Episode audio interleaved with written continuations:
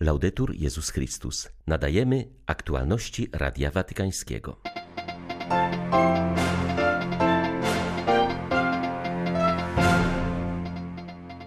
Powołaniem wszystkich chrześcijan jest bycie przyjaciółmi Jezusa, napisał papież w orędziu na Międzynarodowy Dzień Osób Niepełnosprawnych. Franciszek przypomniał rodzinie paulińskiej, że media są jej amboną, aby uczynić Chrystusa znanym współczesnemu pokoleniu. Przedstawiciel Watykanu na forum ONZ przypomina, że kobiety stanowią zdecydowaną większość ofiar współczesnego niewolnictwa i podkreśla, że zwalczanie prostytucji i pornografii mogłoby znacznie ograniczyć to zjawisko. 25 listopada witają Państwa Łukasz Sośniak i ksiądz Krzysztof Ołdakowski. Zapraszamy na serwis informacyjny. Kościół Was miłuje i potrzebuje każdego z Was, aby wypełniać swoją misję w służbie Ewangelii, napisał papież w opublikowanym dziś orędziu na Międzynarodowy Dzień Osób Niepełnosprawnych. Franciszek podkreślił, że powołaniem wszystkich chrześcijan jest bycie przyjaciółmi Jezusa. Franciszek zauważył, że niestety także dzisiaj wielu ludzi jest traktowanych jako ciała obce w społeczeństwie. Niepełnosprawność jest postrzegana jako choroba, co przyczynia się do tworzenia barier i wzmacnia stygmatyzację. W życiu Kościoła najgorszą formą dyskryminacji jest brak opieki duchowej, w tym również odmowa dostępu do sakramentów. Trudności, jakich doświadczają niepełnosprawni, spotęgowała dodatkowo pandemia COVID-19.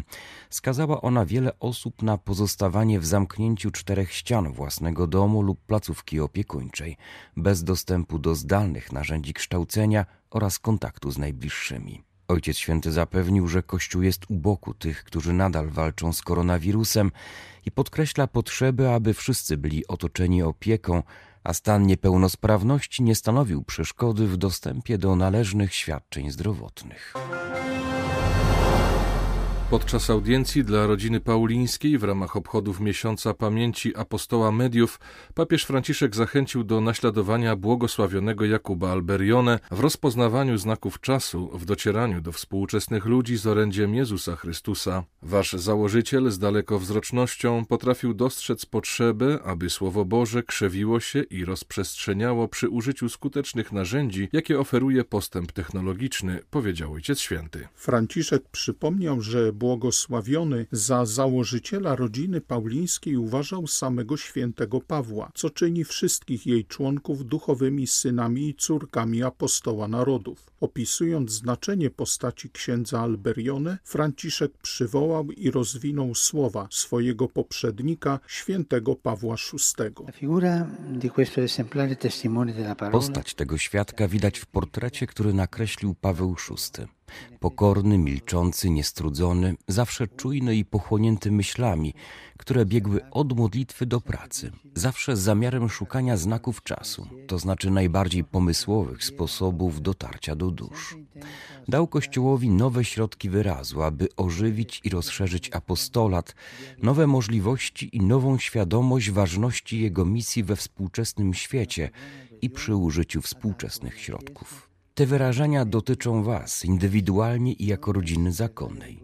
Stawiają Wam pytanie o konkretność Waszego życia jako osób konsekrowanych, które dzięki modlitwie otrzymują zdolność wglądu w znaki czasu, aby dostosować projekty apostolskie do sytuacji i potrzeb współczesnych ludzi. Za przykładem błogosławionego Jakuba Alberione, Wy również wybierzcie media jako Waszą ambonę, aby ludzie mogli poznać Jezusa Chrystusa za pomocą środków naszych czasów. Nie zapominajcie jednak nigdy o modlitwie.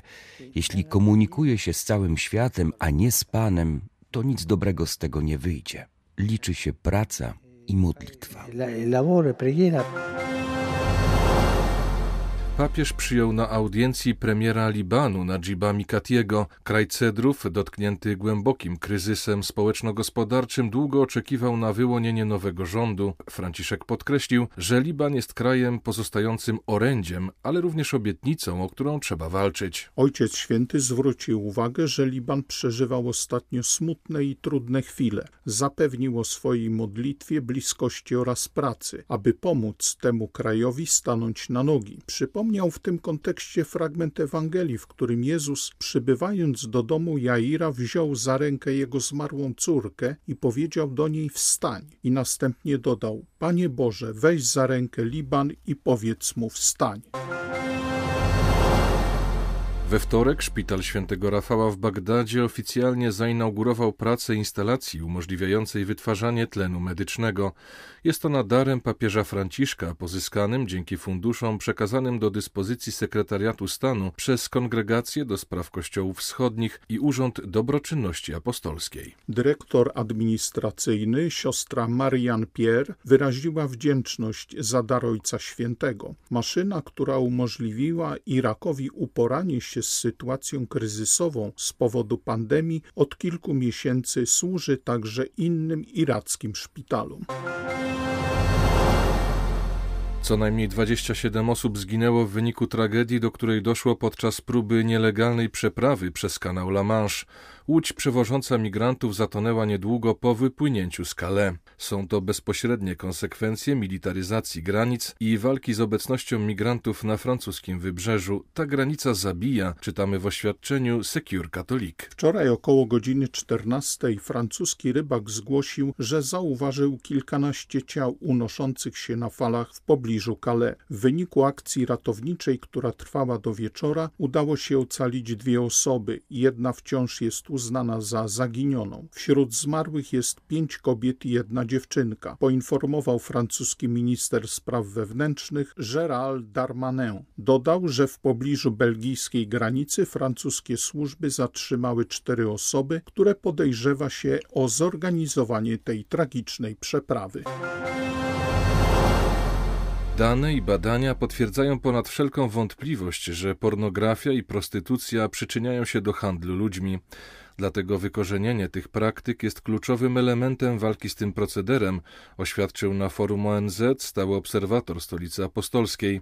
Arcybiskup Gabriele Caccia wziął udział w spotkaniu wysokiego szczebla na temat globalnego planu działania Narodów Zjednoczonych na rzecz zwalczania handlu ludźmi. Arcybiskup Caccia zauważył, że około jednej trzeciej ofiar handlu ludźmi to dzieci.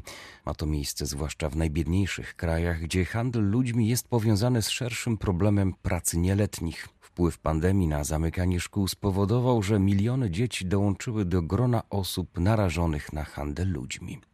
Przedstawiciel Watykanu stwierdził, że dalsza realizacja globalnego planu działania wymaga przede wszystkim oceny poczynionych postępów. Ocena taka jest jednak utrudniona ze względu na brak wiarygodnych szacunków liczby ofiar na świecie. Pomimo rosnącej liczby państw, które w ostatnich dziesięcioleciach stworzyły krajowe systemy gromadzenia danych na temat handlu ludźmi, światowe dane są nadal ograniczone. Pandemia COVID-19 uczyniła to przedsięwzięcie jeszcze bardziej złożonym, ponieważ sprawiła, że ofiary stały się bardziej odizolowane i mniej widoczne, podczas gdy społeczno-ekonomiczne konsekwencje pandemii sprawiły, że wiele osób jest jeszcze bardziej narażonych na handel ludźmi. Dotyczy to w szczególności milionów kobiet i mężczyzn, którzy stracili pracę i zostali pozbawieni wsparcia socjalnego. Przemoc dotyka co trzecią kobietę w Europie. W Afryce i Azji sytuacja jest jeszcze bardziej dramatyczna. Skalę tego zjawiska uświadamiać ma obchodzony dziś Międzynarodowy Dzień Eliminacji Przemocy wobec Kobiet, ustanowiony przez ONZ. W rozmowie z Radiem Watykańskim założycielka stowarzyszenia Trale Donne zaznacza, że w walce z przemocą wobec kobiet konieczne są zmiany kulturowe. Elisabetta Giordano podkreśla, że miłość nie ma nic wspólnego z wykorzystywaniem jednej osoby przez drugą. Zaznacza, że zwłaszcza katoliczki mają opory przed opuszczeniem przemocowych związków ze względu na złożoną przysięgę małżeńską. Przypomina zatem, że papież Franciszek w Amoris Leticia wyraźnie zaznacza, że w niektórych przypadkach przez przez wzgląd na własną godność i dobro dzieci, separacja jest nieunikniona, a wręcz moralnie konieczna. Musi być jednak traktowana jako środek ostateczny, gdy wszystkie rozsądne próby naprawienia związku okazały się daremne. To możliwość, którą powinniśmy kobietom uświadamiać, uważa Elisabetta Giordano.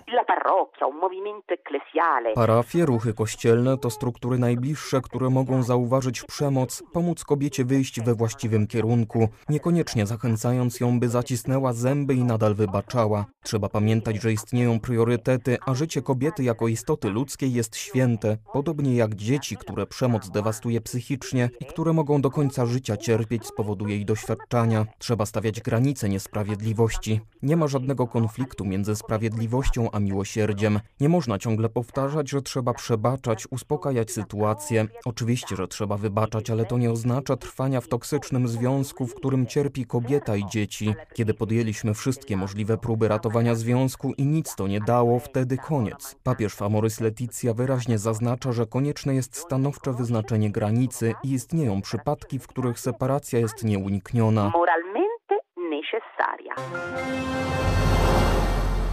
W Międzynarodowym Dniu Eliminacji Przemocy wobec Kobiet Światowa Sieć Międzyzakonna Talita Kum wzywa społeczność międzynarodową do podjęcia działań przeciwko handlowi ludźmi. Dziś rozpoczyna się konferencja Call to Action, w czasie której omawiane są najnowsze wyzwania i problemy spotykane w walce z tym procederem. Głównymi tematami są sprawiedliwość wobec ofiar handlu ludźmi, sposoby na wzmocnienie pozycji kobiet, stworzenie korytarzy humanitarnych dla migrantów oraz ekonomia opieki wypierająca ekonomię wyzysku. Opieramy się na naszych doświadczeniach z Azji, Afryki, Ameryki Łacińskiej i Europy. Pod koniec spotkania zaprezentujemy dokument, którego celem jest wprowadzenie szeregu konkretnych działań rozmontowujących systemy ucisku i wyzysku, powiedziała w rozmowie z Radiem Watykańskim siostra Maria Luisa Pulisi, koordynatorka sieci Talita Kum w Europie. Talita Kum dzięki konkretnym działaniom ludzi na całym świecie gromadzi ofiary przemocy i handlu ludźmi, by je wspierać. Uważamy, że każda istota ludzka może żyć godnie i w pełni, a naszym ewangelicznym obowiązkiem jest im pomóc, by to osiągnąć. Nasza pomoc polega na towarzyszeniu zranionym kobietom w procesie odbudowywania swojego życia. Robimy to zapewniając im pomoc prawną i psychologiczną, dostosowując się do okoliczności i historii każdej z pokrzywdzonych. Współpracujemy także z władzami, apelując o wprowadzenie prawa gwarantującego ochronę ofiar przemocy. Wierzymy, że każdy, nawet najmniejszy krok może mieć fundamentalne znaczenie. Na świecie walka o wyeliminowanie przemocy wobec kobiet toczy się w różnym tempie. Jest jeszcze wiele do zrobienia, ale nie możemy tracić nadziei. Amerykanie obchodzą dziś Dzień Dziękczynienia. Tradycja sięga czterech stuleci i po obostrzeniach związanych z pandemią nabiera pierwotnego kolorytu. Ważne jest pielęgnowanie takich tradycji jak ta, by pamiętać jak z ciemności wyłania się światło i nadzieja i postęp. To przekonanie prezydenta Joe Bidena, który już 19 listopada ułaskawił parę indyków. Szczęśliwcy dożyją starości, w przeciwieństwie do ich blisko 46 milionów krewniaków, którzy może i myśleli o niedzieli, lecz już dziś trafią na świąteczne stoły. Tradycyjną potrawę spożywa się w USA rodzinnie, gdyż jest to święto ustawowo wolne. Korzystając z długiego weekendu, najbliżsi zjeżdżają też z daleka, wspominają dobro, które przyniósł rok, oglądają miejskie parady, słynną z Nowego Jorku lub mniejsze, choćby z Chicago, a po kolacji stałym punktem programu jest mecz amerykańskiego futbolu. Thanksgiving to święto wdzięczności. W 1863 roku Abraham Lincoln zachęcił współobywateli, by właśnie ostatni czwartek listopada obchodzili jako dzień dziękczynienia i wysławiania naszego Ojca, który jest w niebie. Jedne z pierwszych udokumentowanych obchodów miały miejsce 400 lat temu w Plymouth w Nowej Anglii. Tam osadnicy, którym udało się przeżyć i zebrać pierwsze plony, obchodzili dożynki razem z Indianami. Po roku naznaczonym pandemią, Amerykanie wciąż chcą być razem i świętować mozolny powrót do normalności. Były to aktualności Radia Watykańskiego. Laudetur Jezus Chrystus.